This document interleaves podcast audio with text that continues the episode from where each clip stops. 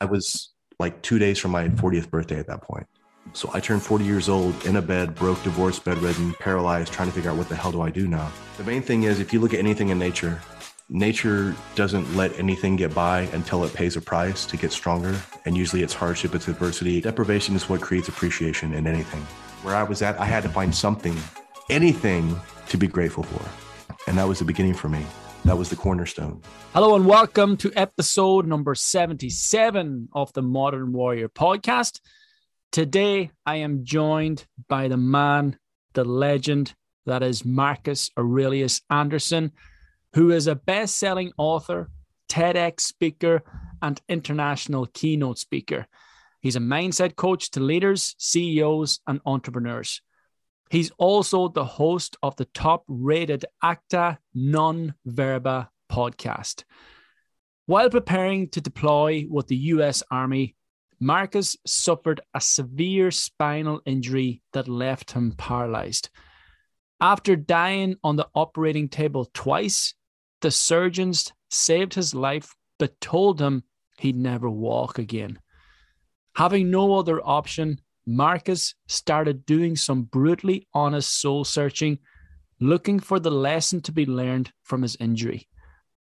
Once he started seeing his adversity as a gift instead of a curse, something miraculous began to happen. Marcus now speaks, writes, inspires, coaches others to overcome their own adversities to actualize their personal definition of success in business and every area of life. His message teaches us how we can use our own adversity to make us into better leaders, citizens, and human beings to create a better world. Marcus, my man, how are you? What's going on, brother? I'm fantastic. Thank you for having me on. I'm already excited about doing this. So this is going to be incredible it's an honor, man. I've I've uh, I've listened to your story, heard your story on on TED Talk. I was incredibly inspired by that and everything you've gone through. And uh, of course, from that experience, you've written the book, The Gift of Adversity. And can you tell the audience and the listeners today why you feel adversity is such a gift for you at this point in your life? Yeah, and it's it's crazy. It's impossible to see the gift of adversity when we're going through it we have to get beyond it. We have to go past it, which means we have to accept it to have the ability to look back on it and see what's going on. You have to have that hindsight now, but it's easy to talk about it because you and I are in like a dry, warm, safe place. But when we're there and that adversity presses down on us, now all of a sudden we start making bargains in our minds. We start rationalizing things. I call them rational lies it's a lie that to us seems rational and that allows us to get away with it. It's like you're negotiating with the terrorists in your mind. And that's not going to help you do something great. It's going to help you stay mediocre. It's going to help you do what everybody else is doing. And there'll be plenty of mediocre people around you to bring you into the fold as well. That uh, that tweet that I put up yesterday, misery loves company, but not as much as mediocrity. And that's the fucking truth. Because there's a part so there's a part of people that really really want to see us win but there's also a part of people that feel sort of jealous of it and that's just human nature. So people talk about this notion of saying oh in, in german they have a term that's called schadenfreude and it means you take pleasure in seeing somebody else's discomfort or failing. The reverse is true where when somebody sees you especially if it's a, somebody that you grew up with or somebody from your neck of the woods and they're succeeding and they're willing to go out and try and fall down and face adversity and fail in the face of adversity and still keep moving there's something about that that reflects onto us our inadequacies. And so when we look at that it's very telling. And so when we see ourselves getting caught in that if we catch ourselves going through that loop we have to understand that one it's not serving us and two it's probably hitting a nerve. It's an indication that you know what maybe i should be doing something. Maybe i should be more honest with myself and the beauty about adversity is it strips away everything that you're not. It doesn't show you who you are. It strips away all the bullshit that we've layered on top of ourselves.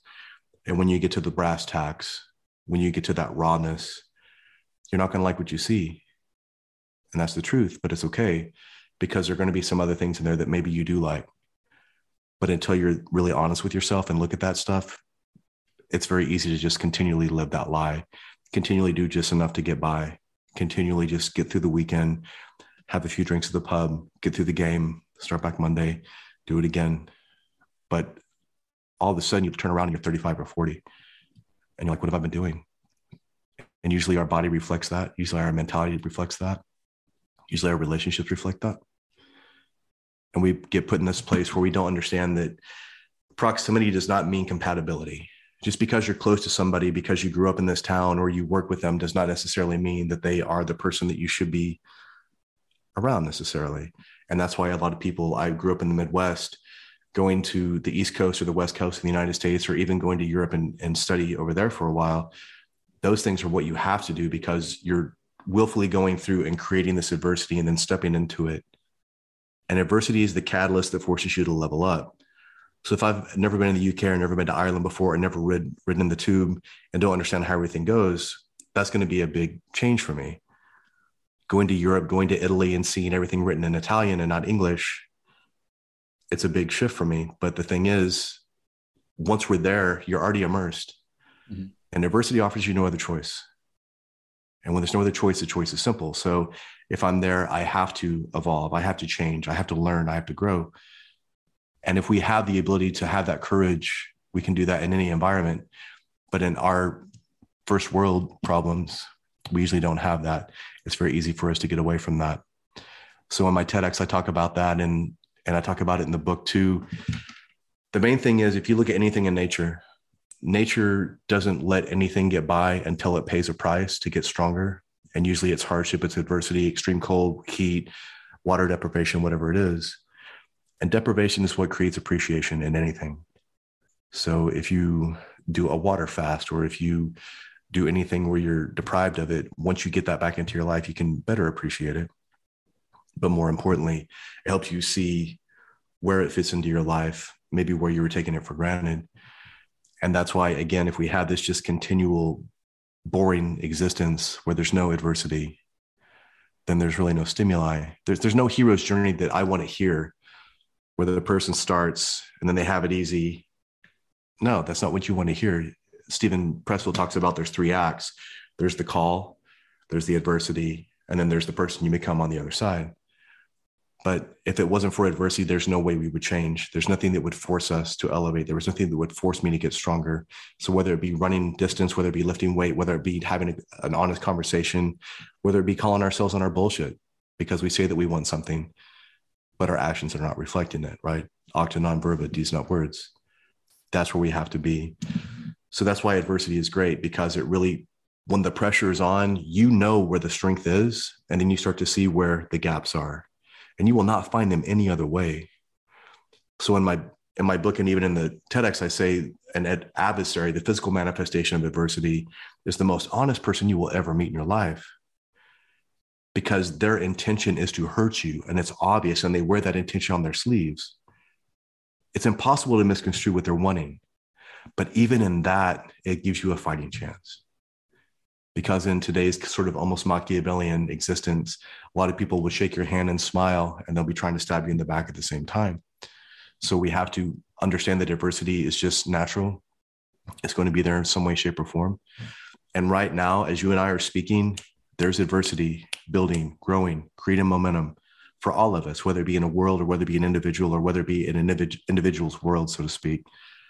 But once we're there, we have to decide how do I want to approach this? I call it the adversity perception cycle. Adversity builds up momentum. So if we can step back and take a breath, now we stop that momentum. And now our perception is key. If I look at this and say, this is going to suck, I don't know if I can get through this. Why am I having to do this? Now I'm going through this again, this bargaining. I'm going through all of this where I'm really allowing myself this luxury of being a victim if we're being really honest. What you have to do is you have to nip that in the bud. You have to say, so what? Now what? You have to come to this radical acceptance of what the adversity that you're facing is, see it for what it is without any kind of judgment, without any kind of desired outcome, and just say, this is the way it is. Now, what am I going to do? Because everything that happens to us is neutral. Every event is neutral. It means nothing until we give it a meaning that meaning that we attach to whatever that event is evokes an emotion And then that emotion influences thought, potentially behaviors. But if we can take our ego out of it and stop saying, Why is this happening to me? I'm a good person. I don't deserve this. That's not empowering. That's a disempowering thing. Our mind is designed to answer questions. And if the questions I'm constantly asking it are disempowering, there's no fucking way that the answer that I give you is going to serve you. Why is this always so hard? No matter what the answer is, it's not going to help me. Why does this always happen to me? Why are there other people that are bad people that get away with shit? Again, none of that's helping me. In combat, there are casualties and there are victims, right? Mm-hmm. You and I are on, on the field. You get shot. I pick you up and we're running you're shooting with your weapon as we exfil because you're a warrior, because that's what a casualty does. You're still fighting. The victim gets shot, lays there, and then doesn't do anything to self aid, doesn't try to get to cover, doesn't try to exfil on their own, doesn't try to communicate, doesn't try to shoot, doesn't do any of that. Because in their mind, it is already a defeated mentality. So that perception of adversity is everything. But if you look at it and say, listen, I have to do this 25 mile ruck march and it's going to suck and I have 100 pounds on my back, but God damn, I want to be so strong when I get through this. I'm going to look back on this later and we're all going to remember. Remember when we did that 25 ruck march? God, that sucked. We were all scuffed up. Remember we got sunburned and dehydrated and what everything else?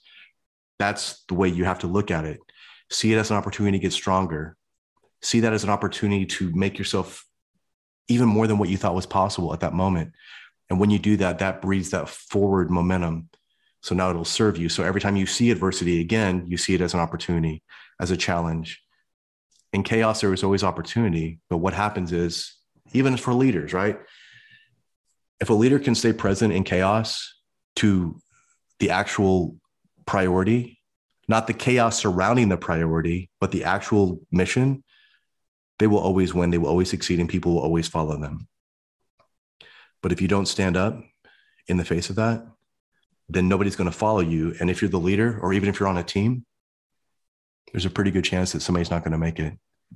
And even if it's not you, you may get one of your guys killed. So for me, being 38, joining the military at, at the infantry at a young, at an older age like that, uh, as was, we were talking about before, I had just gone through a divorce. I was in chiropractic school.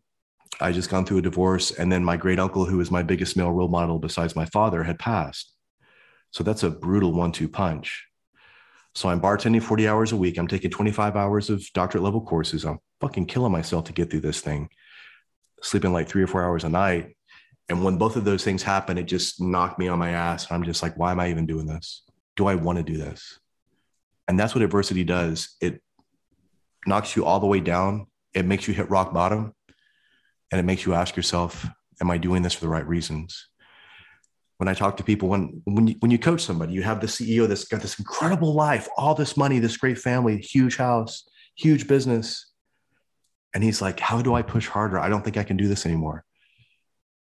And so he's asking me, "Hey, what tips can you give me to keep pushing?" And it's like, that's not what we're doing. We have to come obliquely, indirectly, and say, "Are you doing this for the right reasons?" And if he is, you'll see that smile. They'll kind of yeah, because now they understand that there's a lot more reserve out there for them. There's all these other levels of energy and fuel that they didn't tap into. What made them tap into it? Adversity. But if they're not doing it for the right reasons, if they're doing it just for the accolades or for the car or for the money, they understand shit, I don't need to do this anymore. Where would I naturally gravitate towards if I already was at this place, which they are? So that's why it's so powerful. That's where adversity does. It really knocks us down, keeps us very honest. It challenges us and it forces us to ask us, is this what I really want? Is this why I'm doing this for the right reasons? So I'd always want to join the military. I always had a reason not to. I was the lead pallbearer for my father, for my grandfather, for, sorry, for my great uncle's um, ceremony for his funeral. And I was good until they played taps and the color guard folds the flag into the triangle and they do the right face and they walk. And i'm sitting next to my great aunt his his widow and i'm trying to console her. And once they start playing taps i lose it. And the last thing i hear them say is thank you for your sacrifice. We're sorry for your loss to my great aunt. And then she has to like keep me up because i'm just losing it. That was on the weekend. That Monday, I thought, well, let's see if I can get into the military. I go talk to the recruiter. He says 35 is the age limit. He asked me how old I was, and I said 38. He's like, well, uh, explain to me, why do you want to join the military? And I told him kind of what I told you. And he says, well, are you smart? And I'm like, well, Sergeant, with all due respect, I'm talking to a recruiter at 38 years old. Do I sound smart to you? But what he meant was, how would I do on like a placement test, like an ASVAB in the United States? Well, I've already got a doctorate level education almost at that point. So I do well on that. And then for the PT test, the physical test, for my age group, I max it out. So in the US military, he's like, okay, with these test scores, not only will I sign a waiver to let you in, but you can do any job that you want. We call them MOSs in, in the United States military, but it's any job that you want. So if you want to work on Comanches, if you want to be a helicopter pilot, if you want to do internet security, I'm like, yeah, yeah, yeah, I already know what I want to do. He's like, what do you want to do? And I was like, infantry.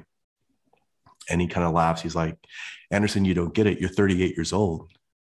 He's like, you want to join the infantry? I said, yeah. And um, he's like, man, you can do anything you want. I was like, Sergeant, this is what I want. And if I don't get this, I'm walking out. And we go back and forth for about half an hour. And then finally, he signs it, slides it over. He's like, hey, man, it's your life. And then six months later, I'm getting off the bus at Fort Benning, Georgia, getting yelled at by guys younger than me, competing against guys half my age. But that was the adversity that I needed. There was no other way out. I had to go through, right? Mm-hmm. Human beings can adapt to anything if there's adversity and no other choice. And that's where I was at. And even then, you've got a 19, 20 year old kid who's in great shape, but now he broke his ankle on a ruck march at night because he wasn't paying attention. Or you have kids that are dislocating their shoulders and now they're being recycled or, or exfilled, right? They're getting kicked out. Once I was through the first two weeks and I started to actually believe that my body would hold up, I was good because my mentality was strong. I'm a 38 year old guy who's actually lived some life. I've already done things. You have a 19 year old kid who's lived at home his whole life, and then you put him into an environment like that. And this is in 2012, 2011, back when it was still um, pretty uh, aggressive when we were being trained at that point. So they want to break you. They want to get rid of the weak guys because if this kid freezes up now, we have to get rid of him now because if he freezes up, he's going to get everybody killed, right? Mm-hmm. So that was the beginning for me. I got to Fort Benning. Then after I got through that, went through AIT, got to a uh, 10th Mountain Light Infantry Division. It's in upstate New York. So if you guys have heard of Black Hawk Down, if you've heard of Operation Anaconda, that was a unit that I was with. I wasn't with them at the time, but that's that is the kind of service there. That's the sort of history that's there. And you have people that are very proud of that. So when you have that NCO or you have those officers that have actually been around that, they absolutely beat that into you, which I couldn't be more thankful because these are the guys that prepared us to go. And these are the guys that have actually seen it. So for me, as soon as I got there, they were like, get ready to pack your trash. We're getting ready to deploy. So they're in the middle of a train up to deploy. They kept pushing it back. They kept pushing it back. And then the next year in the winter, now, for those of you that don't know, upstate New York is by Canada. They're 20 miles south of the Canadian border. It's next to Lake Ontario. So it's constantly raining and that means in the winter it's constantly snowing. So we're a, light light infantry division, but we're mountain division. So mountain warfare is what we do. Jumping out of airplanes is what we do. So Afghanistan is what we were designed for. Put you in, put, put us in any aircraft. We jump out 20 clicks away, we assault through and we win. That's what we do. Having said that, the training when you're out in the field for two or three weeks, when it's negative 20 degrees and it's freezing, I started getting a lot of numbness in my fingers and my hands and then my feet, but I assumed that it was because of that. But as I went on, it started getting worse. I was having a hard time holding on to the bar for pull ups. When we would run, I was having a hard time even feeling my heel strike. But I'm an old guy in the military, and I know that that's going to be there. And there's always going to be pain, there's always going to be discomfort. So you just push that down. Plus, at this point, I had just been given my own team. So now I'm a team leader. So all these guys I'm responsible for. So I don't have the luxury of sitting around saying, oh, I got to, my toe hurts or my hand hurts. It's like, fuck that. I have to get these guys ready. And as a team leader, you're going to have some great guys and you're going to have some guys that are not squared away. So it's up to us, it's up to me to keep them in line. It starts getting worse and worse when we're doing an FTX, we're out in the field. I come back and we finally get back into the barracks and it's warm and I'm dry and I'm taking a shower for the first time in a couple of weeks. And then I'm like, man, I just need to get some sleep and I'm going to be good tomorrow. and there's an AAR I have to give the next day, an after action report, a debrief. When I wake up the next morning, I try to roll out of bed and my neck will articulate, but from my neck down, nothing moves. Now, the chiropractic student in me is like, well, this is just, you know, this is happening for a second. I'm sure that my body will click in.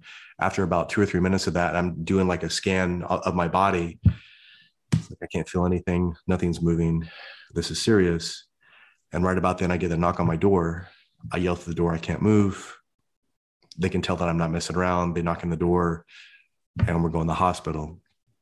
I'd ruptured a disc in my neck. And so from that nerve level around C5 down, there's nothing. And for those of you that remember, there's an American actor, an older actor who passed away. His name's Christopher Reeve. He was one of the first, he, he played Superman. He had an equestrian accident. He fell off of a horse. And that was the same area where he had fallen and that's where he had had that nerve damage. So when I get there and they tell me what's going on and they do the MRI, I was like, this ain't good. Put me in there, get me ready for the operation. First time I've been in the hospital. I mean, I had, you know, stitches here and there, but nothing really that bad. They put me under, they say, start counting from 100. I get to about 98, wake up in the ICU.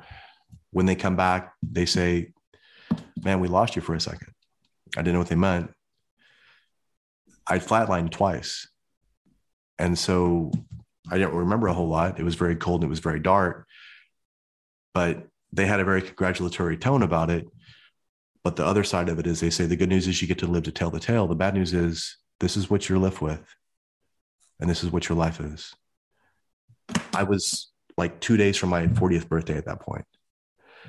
So I turned 40 years old in a bed, broke, divorced, bedridden, paralyzed, trying to figure out what the hell do I do now?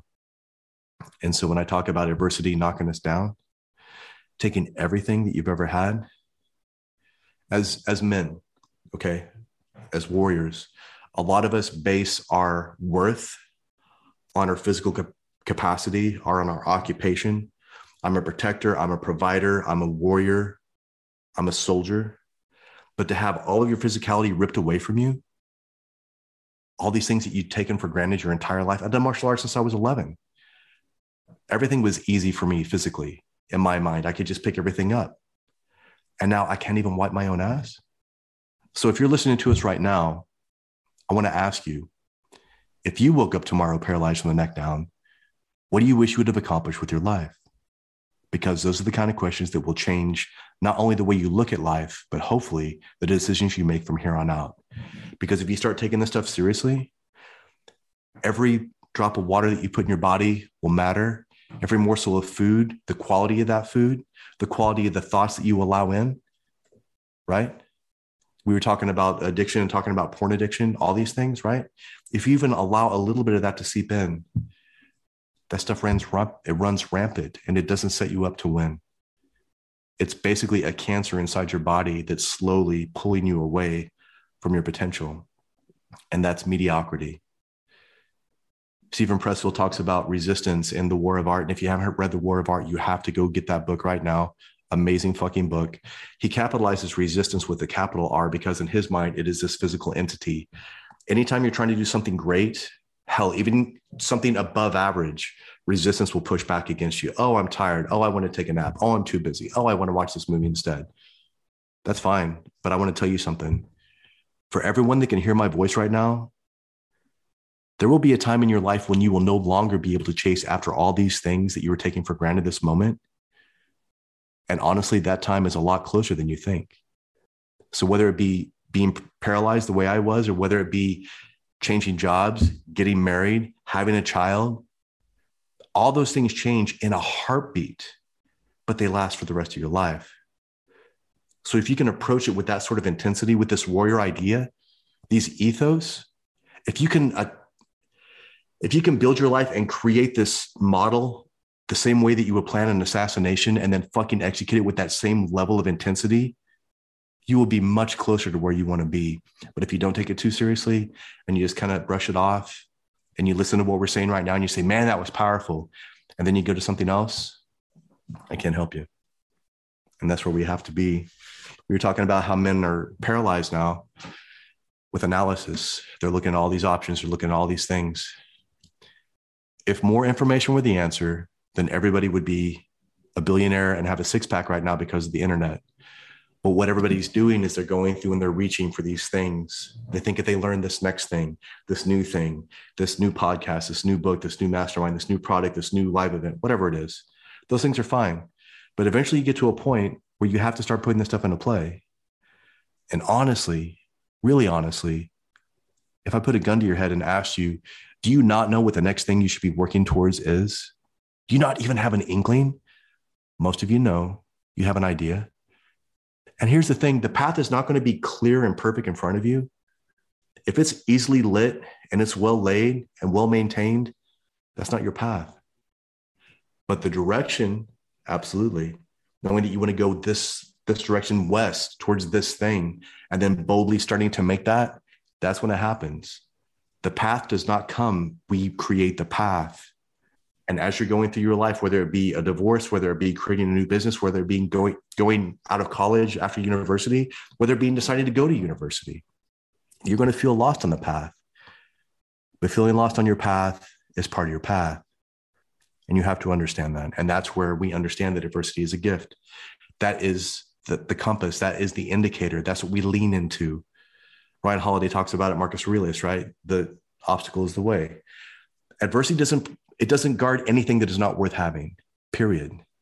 And if you have a choice between something that's guarded by adversity and something that's easy, you can bet that the thing that's being guarded is where you should be going. And if you make that your default setting, you will always do that, whether it be walking up the stairs instead, of taking the escalator, whether it be walking further from a parking spot because you know that one, you need the exercise, two, that somebody else that maybe not be physically able should be able to get the closer parking spots, right? It's not that hard, but all of these things layer on top of each other and they dovetail into something that is either making you into the person you want to become or pulling you further away. And every decision that we make is either getting us closer or further. There is no in between. People will tell you that, but it's not the truth. So that's what you have to ask yourself is what I'm doing right now getting me closer or further away? If it's not, pivot immediately and go to that place for four months, I was in that bed, paralyzed, and I was an asshole. I was mean to people because I was projecting.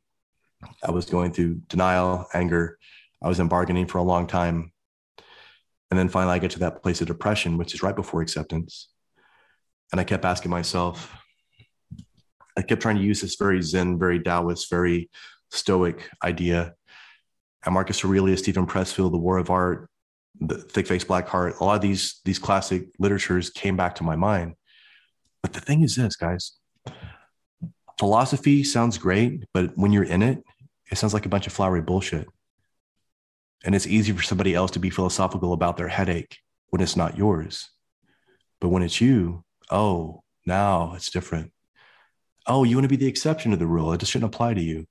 But adversity doesn't give a damn about your feelings it shows up unannounced at the most inopportune time without apology. It couldn't care less about what you want, and it doesn't take no for an answer. So now what you got? And that's when you learn who you are. Because if you live in this pristine vacuum, you have no clue what you believe in. You have these ideas, you have a hope of what will happen, but it's just like before you get into a fight or before you take contact in, in combat, you have no clue until you're there. And even if you do it correctly once, it does not mean that you are guaranteed to succeed in the next one, right? So this is where embracing adversity, this is where discipline, this is where walking boldly towards that thing becomes the habit. Now you don't have to think about it. Now you just do it. When I was laying in that bed, I kept asking myself, is there anything from this that I can glean? I kept saying, no, no, no. They would come into my room, they would turn on Netflix, they would just leave me and that's fine. Eventually, I just got to the point where I was like, please don't turn it on, just leave the lights off. And they respected that. One night after laying there for that long, I finally realized I didn't gain anything from my injury, but I believe this injury would have happened to me no matter where I was. So if they'd have deployed us when I first got to my base, if we'd have been in Afghanistan in a hot zone and I got injured, for every one man that's injured in combat, it takes two to pull him to safety, right? So that means my team would be compromised. Another team would have had to cover down another squad, probably another platoon. That means a helicopter would have to fly into that hot zone. That means all the people on that huge target for an RPG, right? So for me, I wasn't grateful that I was hurt, but God, I was so happy that nobody else was injured because of it. And that's what real gratitude is. Because you can be grateful even if it's not helping you, but the fact that nobody else was put in harm's way. And I understand we all signed the paper. We all know that when we go get ready to go into combat, but it's very different. And where I was at, I had to find something, anything to be grateful for. And that was the beginning for me. That was the cornerstone. And once I learned to be grateful for that thing, I became grateful for the IV in my arm, for the people that came and took care of me, for the bed that I couldn't get out of, for the room that I may never leave. And once I had genuine, no bullshit gratitude, legit gratitude, not the fake gratitude that people write stuff down and they don't believe it. And I'm I'm not I'm not shitting on people that, they write down things to be grateful for. But if you don't feel it, if you don't really believe it, you're lying to yourself. And frankly, it's false positivity and you're doing more harm than good.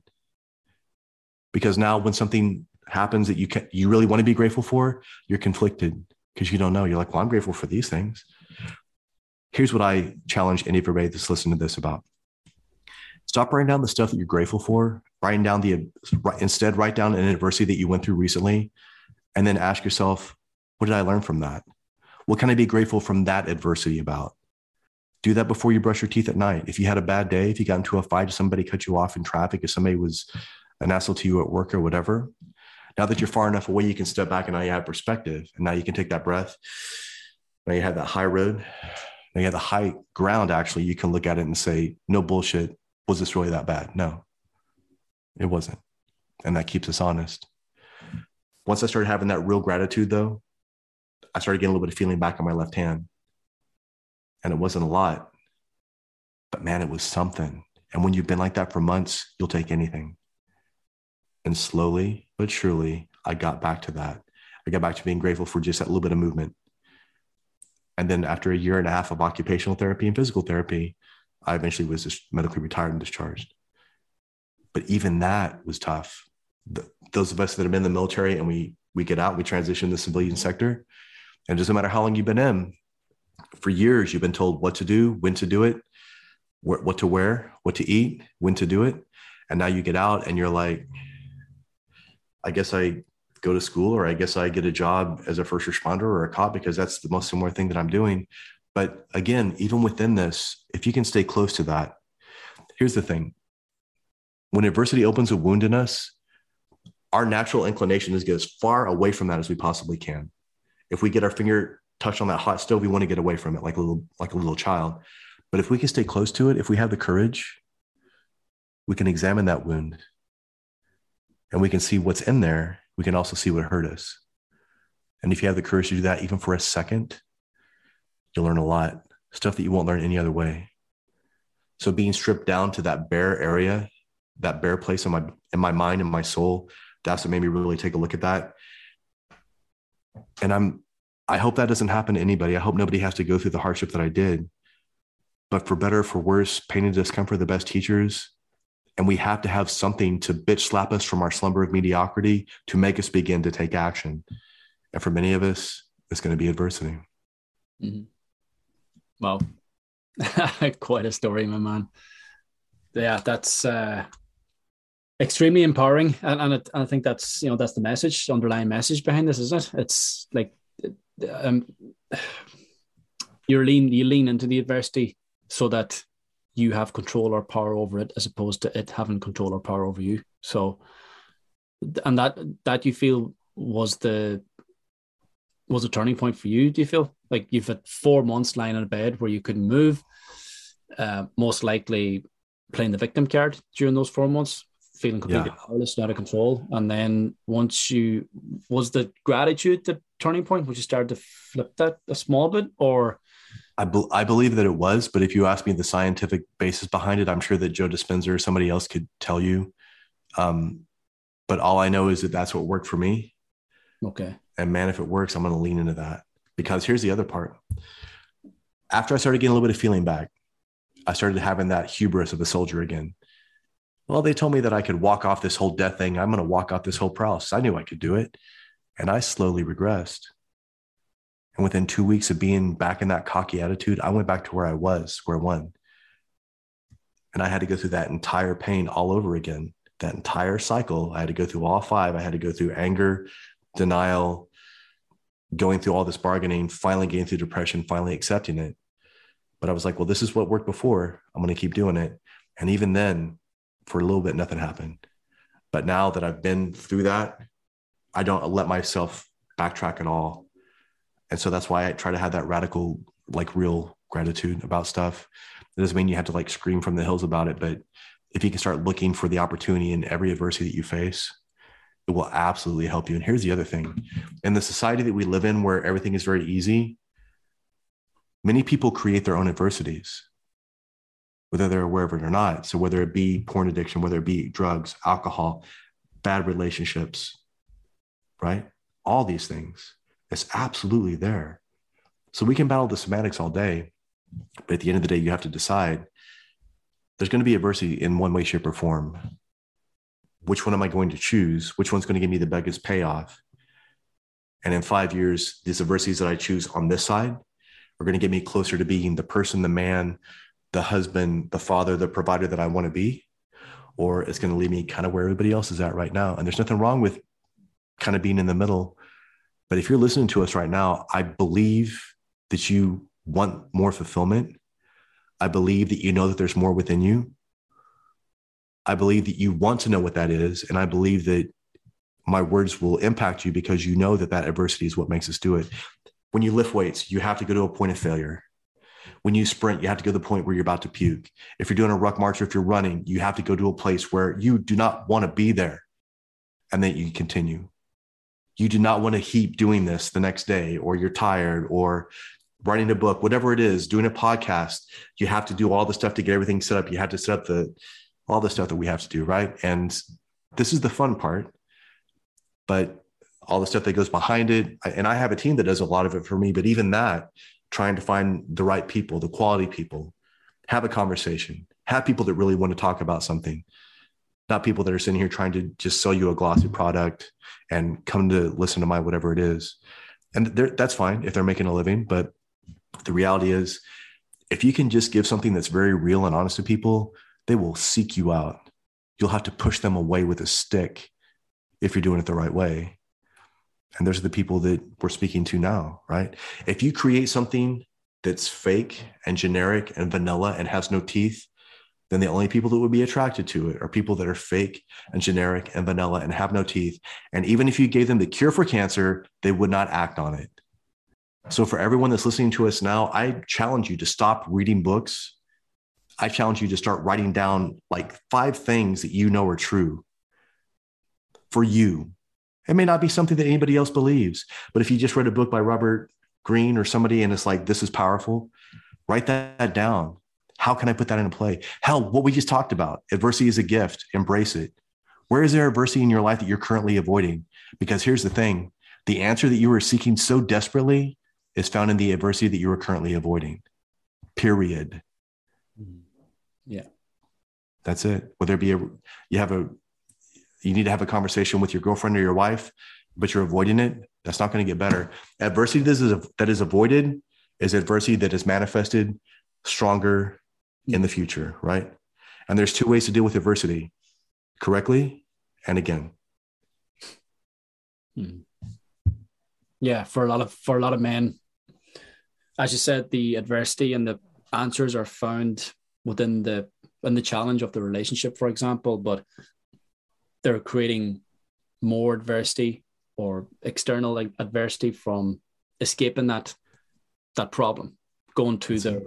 porn sites, going to the pub, drinking themselves silly every couple of nights, or just escaping through affairs, for example, or something else. And therefore, you're creating more adversity in your life as opposed to just dealing with the problem. And I feel, uh, as, like as, as we mentioned at the beginning of the podcast, there, you were physically paralyzed, but I, I do believe that a lot of men are uh, mentally paralyzed in today's world. And as you said, they have all the information, they know what they need to do. But as much as there's a lot of information out there, there's also like a ton of temptation to pull them away from that adversity as well. Yeah, there Which, absolutely isn't. And, and the temptation in itself is an adversity. It absolutely is. And like you said, sometimes we we placate one adversity, but we create more in the long run. Mm. I talk about micro adversities. So whether it be waking up early, whether it be working out, whatever it is, these are the things that we can lean into and we can stack those. But like you say, if we're not even aware that we're distracting ourselves with something that's going to create more adversity in the future, then you're in this endless cycle and you can't even see it. Like you get you're sucker punching yourself and not even aware of it. Mm-hmm. But that's why if you write down things like adversity is a gift, embrace it, you know, emotions assassinate the truth. Mystery loves company, but not as much as mediocrity. Like these are things that are simple.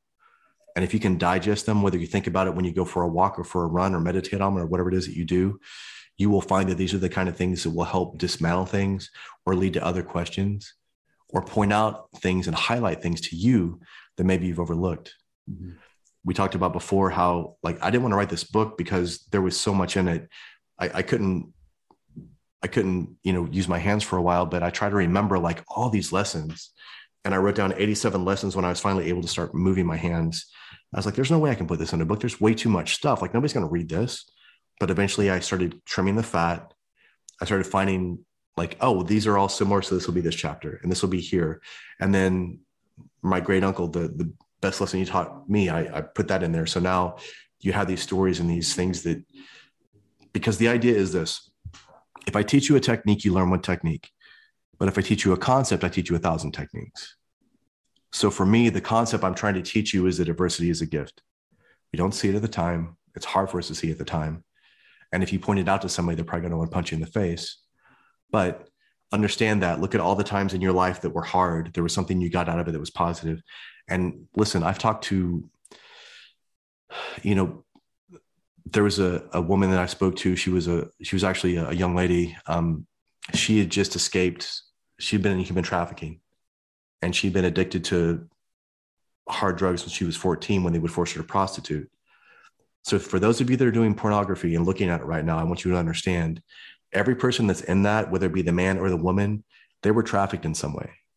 They were put into human trafficking, they were kidnapped, they were beaten, they were tortured in many ways, and now they're put into this position. Most of those people don't live much longer after that, as a matter of fact. So if you can understand that there is a person that you're observing in this and not just objectify them, maybe that'll be something that can help you understand what you're doing and why it's not helping you or that person. Mm-hmm. Human trafficking is the second largest multi billion dollar criminal network in the world right now, next to drugs. I ran David Goggins 4x4 by 48 challenge. I've done it for the last two years, running four miles every four hours for 48 hours to raise money for the Stop Human Trafficking Coalition of Central Missouri. And just raising $10,000 for them and seeing where that goes and seeing how that helps these people get a new life, begin this opportunity to create something else for them. So when I spoke to that girl and she was like, wow, your story is my story. I said, really? And then she told me what she had done and she's hugging me like I'm this hero. And I was like, oh my God, I can't imagine what this girl's been through. And yet she thinks I'm so brave. So adversity is not a competition. It's not. And anybody that's trying to one up you with how bad their life is, stay away from them because those people are toxic and they will never, ever be happy. But what I'm trying to say is there are a lot of opportunities that we have that we take for granted. And even in my TEDx, I talk about how that there are people that would give anything to have a tenth of the things that we're bitching about right now. Like my latte is not hot enough, or oh, the internet's slow. Really? There are people that are fighting for their lives right now, whether it be for food, water, or just to avoid getting killed tonight. If you're in a first world, if you can hear us right now, you have a huge opportunity in front of you.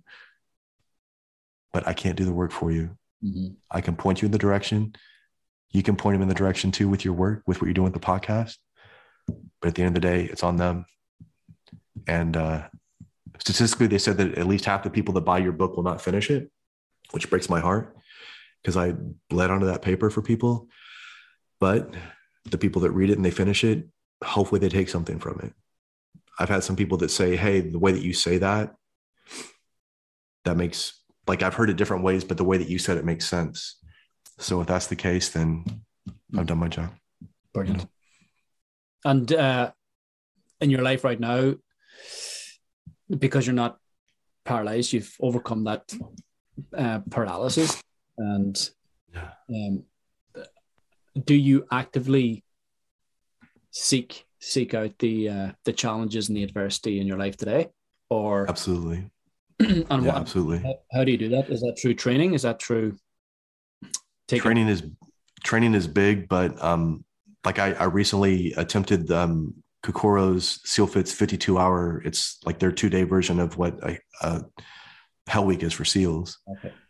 and so i trained for that and I got the 12 hours of it, and then I wasn't able to hit the physical standard for Murph and their time limit. So they did a performance cut for me, but I didn't quit. I wasn't injured. And just the, the lead up for that helped me because I'm 50 now. I'm 50, almost 51. So that was something that really pushed me. Again, Goggins 4x4 by 48 pushes me. Um, always doing something to keep myself in that place. And for most of us, the physical realm is the easiest one to start to embrace adversity. But if you can do it in a physical realm, then understand you can do it personally, you can do it financially, you can do it from a nutrition standpoint. If there's a spiritual component or an edification component in your life, you can absolutely do it there. So if you learn this discipline, if you learn to embrace adversity in one area, it will bleed over into everything else that you do in a positive way. And it will help you in any arena that you enter. Mm. But you have to be willing to do it not just yesterday, not just this morning, tomorrow, the day after that. And what you'll start finding is once that's the case, when you speak to people, it makes more impact because you cut through all the bullshit. They're like, wow, it's so simple when you say it like that. It is, but I don't have the time and I have no compunction getting beyond so bullshit. It's like we have to get to this place, right? In my mind, I have a lot of urgency still. I'm 50, so I don't know how much time that I have. So I want to attack it with everything that I have. And that's why I speak and that's why I executive coach. And that's why I'm working on my second book now, and that's the goal is to be able to do these things, and all these things feed on each other. So the knowledge from my experience helps me physically, helps me write, helps me coach people. I can't tell you how many businesses in the last couple of years, especially with what happened in the world, where they were trying to pivot, trying to embrace adversity, but yet the people that they were going to didn't truly know what it was. It was more like a soundbite. But then they were like, when you came in, it's like it, I'm like, yeah, this is why, again, just like with you, like you're an expert at what you do. That's, that's why you're so great at what it was. Right. That's what we're trying to do. It's like, listen, there's something that you're great at. Whatever that is, adversity is going to be something that's going to be the catalyst that helps you level up. Mm. And if you're willing to do that, because adversity will kick your ass if you don't give 100%, period. And if you allow that to be your default setting to just not give 100%, you have a very comfortable life. And I feel sorry for you. Yeah, well, fair play, man. You're still getting after that 50, almost 51. You look, yeah, you look, you look pretty it's good haircut. You man, I tell you, it, it's the haircut and the tan. Something right. So uh, adversity uh, also slows down the aging process. it's the fountain of youth. Yeah, there's, there's another selling point for you. Um, but yeah, uh, big respect, man. Big respect, and I think that's uh, that's why people uh, respect you because you you've actually experienced adversity um, at an extreme level. You know, so not many of us are going to go through. Well, fingers crossed, not many of us are going to go through um, that level of adversity or that um, level of difficulty in our lives where we're we can't move for months on end. You know, um, uh, but the fact that you've been there and you've come through it and you're still getting after it, you know, you're still still still taking on these challenges and how how has the injury been? Is, does it still affect you today, or again, is that still part of the adversity? So I still have some numbness in my hands and my feet, but to me, that's still a gift because it still tethers me to that adversity that I was on. Yeah. So it reminds me. And then also for me, um, about four years ago, I went to the low carb diet. And for me, not having carbohydrates in my body, all the inflammation on my neck and pretty much my whole body. If you've been in the military, everything hurts. It's to a point now where it there's some pain, but I can still do these things. Like if you'd asked me before if I was going to be able to run, you know, 25 miles with 50 pounds on my back or do log PT or run up hills or any of that kind of stuff, I would have said no. Mm. But um, the thing is, we're, there's always more that we're capable of. But one, we have to be consistent to set ourselves up to win in that environment and then we have to be continually willing to push to the next place there's some people that again if they try to do the 4 by 4 by 48 and they haven't ran of course they're going to get hurt of course they're not going to want to finish and now what does that do that that sets them up to fail because like, oh, I didn't succeed in this. But maybe for them, the adversity would be, listen, just run 3K tomorrow. Yeah. Rain or shine, whatever the pace is. It doesn't have to be a breakneck pace. And then give yourself a couple of days to recover and say, no bullshit. How was that? Maybe do it again. I'm very much on this idea that if you want the monumental, you have to do the incremental because that's sustainable. And a lot of people, just like when we were kids, right? if I have an assignment due on Friday and I wait until Thursday and now I'm trying to stay up all night to do it, what am I doing? I'm trying to substitute intensity for the consistency that I should have been doing throughout the week. Well, and the things that we're trying to accomplish in our lives, it's the same way. You have to be consistent. You have to be going through it. And 60% of your workouts are going to feel about the same.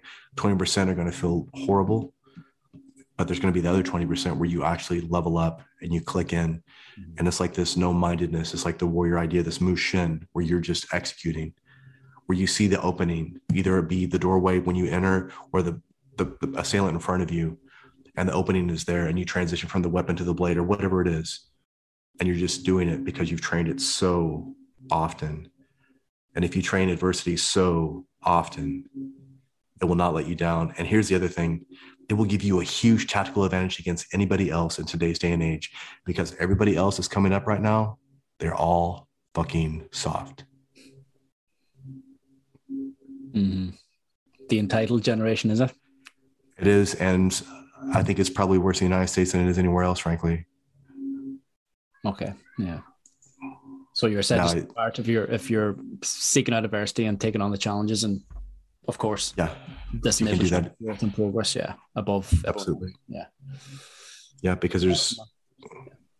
And do you, and like, do you allow yourself time to enjoy life? Uh, Absolutely. On, on another, on another level, like, do you take some time out? Do you go on holidays? Do you take vacations? Do you take a few days off? Or absolutely, absolutely, yeah. Balance is very important for you as well. Uh, it it is the balance is not nearly as important as the ability to adapt. Hmm. So if you're iron on a surfboard, it's not about balance. It's about being able to adapt quickly yeah. to ride that wave. So my days are pretty much the same, but I get up, I ride, or I, I do my work. But then I'm like to, my my Mondays and Tuesdays are, are stacked up. But after that, it's like I get two or three things done, and I'm I'm done. Now I can go spend quality time with my wife we recently went to you know the Grand Canyon last a couple weeks ago. Got out. We're very physically active. That's something that we really it kind of grounds us, not only as a couple but like as as, as humans. Mm-hmm. And so, um, if if you grind at something long enough, eventually you burn out. And if you fear that you're not doing enough, then even when you're off work, you're still there. So I'll give you guys the last as we close, I'll give you these three things I give my CEOs. One, be present. Because here's what happens. If I'm not present at work, I'm not efficient. And if I'm at work and I'm worried that I'm not at home with my family because I'm working so hard for them, I'm actually not doing them a service because it's taking me longer to get this stuff done because I'm not efficient. If I'm at home and I'm sitting on the couch with the dogs and the kids and my wife, and we're watching some mindless thing on TV, and I'm like, oh shit, I should check my emails. I wonder if this got done. Oh, I wonder if I got back to so and so. Now what? I'm not present. So now I'm literally robbing myself of that pleasure for this thing I'm working so hard for. And I'm also being inefficient whenever I'm working. The second thing is there should be a power list. There should be two or three things that you have to get done every day. And those are the things that you do no matter what. It's about laying a brick, just like your background, right? We don't build a wall. Fuck that. I'm trying to lay one brick perfectly as perfectly as I can with the best brick that I can, with the best technique and the best everything. And then I do that again. That's all I'm doing. The wall shows up on its own. Mm-hmm.